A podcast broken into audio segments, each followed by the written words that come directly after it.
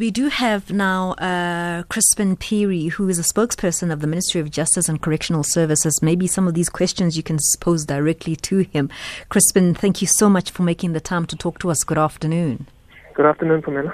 Thank you so much for really talking to us. Uh, Richard, I don't know if you heard the question earlier. Richard is saying that part of the problem, as we know, with COVID 19 is poverty and, and, unemployment and so on. Does this now mean that we have 19,000 extra people who are going to also be scrambling for, for no food, no jobs, and so on? On the contrary, what we do know from COVID 19 that it's quite indiscriminate in the classes that it detects, and most of the time, most of the people that um, actually imported the virus are of a specific class. So I wouldn't say that it's a it's a it's it's a poverty type of disease.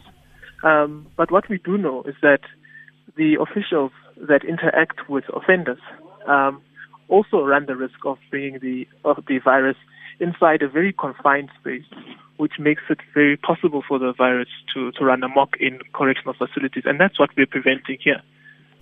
The other end of it is also true that the very same um, officials may then contract the virus from inside, from a lot of people, and you will not be able to necessarily check who the contact is and then spread it back into the community. So it's a double-edged sword in that you have to protect the community by somehow ensuring that in confined spaces um, there is adequate social distancing that can take place so that the virus cannot thrive. So that's the rationale um, in the main, and and that's what we we're trying to look at. I also heard, I think you said his yeah. name was Richard. Do, do me a he favor, Chrispin, if you don't mind, please, I beg of you, if you can just hold on for one second so that we can quickly do the headlines. Lots of people want to ask you questions. If you don't mind, do you mind just giving us two minutes to do the headlines?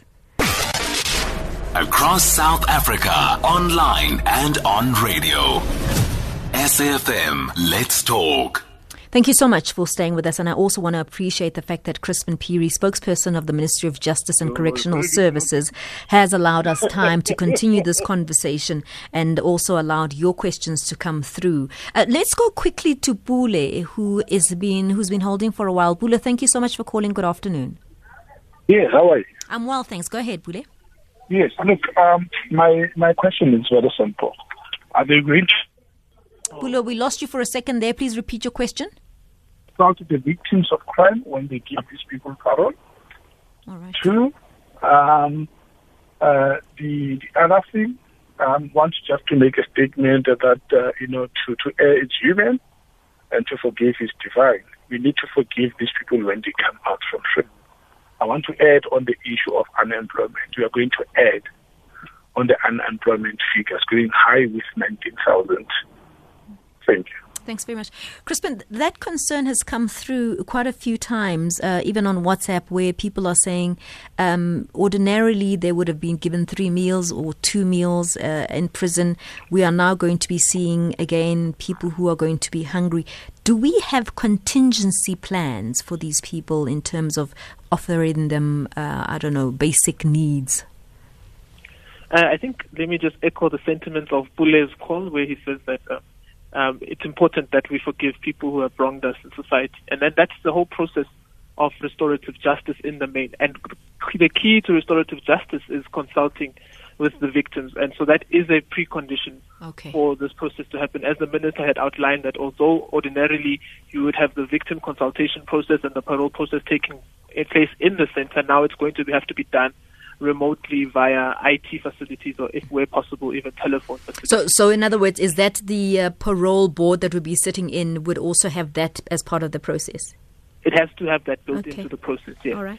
Um, the second component is um, how, how, you're releasing unemployed people back into society. Um, one of the things that the minister had highlighted towards the end of his uh, of, of, of, the press conference was to say that most of these offenders are required to perform certain community mm. uh, projects in the community, and so that would still take place because um, remember it's a parole, so they're not scot free. They're still under the regime of community correction. So it still means that when necessary, correctional services can use them to perform certain uh, community projects. For example, let's say the Department of Public Works needed to ensure that we have a quarantine site somewhere, mm. um, these offenders would be able to assist in that regard. Um, but what is important here is that it's a parole process. It's not a process of necessarily letting people go free completely.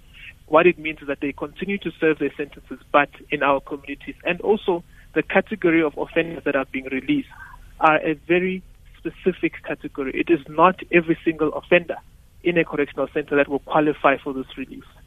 It is the vulnerable groups that fall in this in, in this number of 19,000. And by vulnerable, vulnerable groups, we're talking about people who have already compromised immune systems and that are likely to contract the virus inside. And so to ensure that at least we increase their chances of them not contracting the virus on the inside, it, it is then prudent to ensure that they're on the outside where they have better access to healthcare, although they would have access to healthcare in our correctional centers, but the risk of them contracting the virus on the inside and passing it on in a confined space is infinitely higher than them con- con- contracting it in the community and the community managing it from a community health point of view. Chrispin, let, us expand on that. Thanks for starting that in, in, in giving us a sense of, in terms of at least health wise, these are people who would ordinarily probably be compromised. Their immune systems would be compromised with whatever disease it is. That's the one element. And the minister was asked the question about what would be a minor offense. He and, and he was quite clear in saying it's quite complicated. It's not a simple black and white answer. it's quite complicated. In, in your simple definition for those who are listening, we've spoken about the health element. What other um, criteria would they be for this person? Non-violence, and I think that's an important thing that we, we must underline. That the, the crimes that these people um, would be, the parole regime that this benefit is for non-violent crime. So it's not someone who has committed a very serious contact crime. Rather, it's someone who has committed, for argument's sake, stealing a chocolate, um, but somehow they found themselves in prison for, a, for a, a, long period of time, or someone who, who may have stolen property, but of course not to an extent where there was um, harm caused on, a, on an individual or a, to some extent uh, a violent crime. That, that's really the criteria, and I think that's the the word that um, viewers should hang on to is that these individuals have not been incarcerated for what we may call a violent crime. Okay. D- would there be a distinction between, you know, yes, no violent, we get that. Would there be a distinction between someone who defrauded the system of billions and then the difference between that and somebody who stole a chocolate? No, I think that's a that's an important uh, question that you're raising, uh, and and theft is theft, uh, whether it's uh, stealing billions or whether it's stealing a chocolate. But of course, when the court has sentenced that individual, the number of years that they've given them is commensurate to the, the actual effect of that crime um, in the community. I, I do. I've, I've, got to ask you again to just give us two so, two more uh, minutes because there are so many people who want to ask you question, Chrispin. I know you've got to go and I know you've got to speak to other people, but I beg of you two more minutes of your time and then I promise you we'll let you go. Chrispin Phiri, okay. spokesperson of the Minister of Justice and Correctional Services, just taking your questions there. We'll come back after this. Across South Africa, online and on radio. SAFM, let's talk. Okay, uh, very kindly, Chrispin Phiri has agreed to stay with us. He's a spokesperson of the Ministry of uh, Justice and Correctional Services uh, on the back of that announcement that came through earlier from the minister that there will be some uh, parolees who are going to be released. Uh, the number is not quite defined, but around 19,000 and so on. And many of you have lots of questions. Uh, Chrispin, one question that's coming through before I play you a voice note is: Does that what does that mean to now? New offenders? In other words, does it mean you're going to also be uh, a bit slack on arresting people? Um, absolutely not. So if you commit a crime now, depending on the category of crime, of course, you will be incarcerated and justice will have to take its course. Um, so this is in no way short-circuiting the justice process. Um, it is actually a means of ensuring that at least we adhere to humanitarian conditions so that um, we don't find ourselves in a situation where we violate the human rights of certain offenders um, in, in, our facilities by exposing them to a possible contraction of the virus. However, um, so however, that does not mean that the justice system is not going to work at all. But having said that, one thing that I do need to stress is that we have put in a protocol in place which requires uh, police officers and the National Prosecuting Authority to be very discretionate about who requires to be incarcerated during these times because mm-hmm. we don't want people to be entering correctional facilities for what we would term as petty crimes in the main. If you can ensure that the individual can still appear in court without being incarcerated, then that must be the default position. Chrispin, that's a that's a fine line, very fine line at a time like this, because it is an offence to, for instance, drive around after nine o'clock without a permit, for argument's sake. So, what what does that mean for me and the police officer that stops me? Yes, it, that is an that is an that it is an offence is not debatable. Yes. But whether you need to be incarcerated there and there or Yeah. brought, before being brought to court Yes. is is what is debatable. I hear you. All right, let's quickly listen to a voice note. I don't know if I missed it, but um, are there quarantine um, processes in place for the prisoners that they will release, or are they just releasing them into the into society without being quarantined first? I'll take another question before you get a chance to answer. Anonymous, good afternoon and thank you so much for calling. Uh, let's hear what your question is. All right, okay. Let me just uh, quickly move to Chrispin first before we go to Anonymous because we've got a problem with that line. Chrispin, you want to respond to that? Yeah, that question assumes that um, all these people that we are releasing are COVID-19 positive, and that is not the case. Um, they are being screened, and they will have to be screened, of course, and subjected to all other tests to ensure that they do not exhibit symptoms, and to some extent, they are not asymptomatic. So, some of them, and most of them in our correctional centers, have been tested already, because you would recall that we've had certain outbreaks in some centers. So, most of them have been tested already, and we've got their results.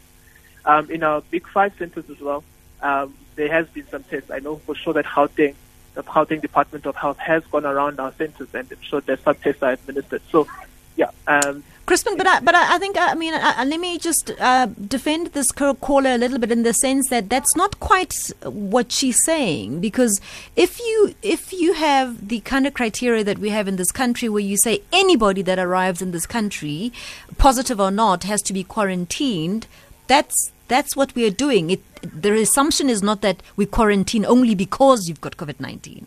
yeah, but the point is, like I said, so in most of our centers, we've already screened them. Yes. In most of our centers, we've also administered tests. So we know their status. So the answer is no. They will not be quarantined. No. They will not be. Okay. Uh, Anonymous, good afternoon and thank you so much for calling. Good afternoon. Yes, ma'am. Go ahead uh, with your question, uh, Anonymous. Yes, I, I want to ask whether um, I do qualify for this remission. Um, I'm doing a, a life sentence uh, since 2008. So I want to know whether I do qualify, which means I've got um, 12 years imprisonment. And I'm also a disabled, whether the disabled people are considered for these things. All right. Chrispin, That's he, he says he's disabled, and are you saying he's serving? I think he's saying he's serving his last sentence. Would that qualify him? Um, Anonymous, Uh, if you I don't can't mind. hear the line. It, is, it would depend what he's also incarcerated for. Yes. That's, that's the test. Yes, I was going to. Anonymous, would you be able to tell us if, you know, whether your crime was a violent crime or not? Would you be able to tell us? Yes, that's that's that's that's uh, murder, ma'am. It was murder. So Okay. unfortunately, you don't he would not qualify. All right.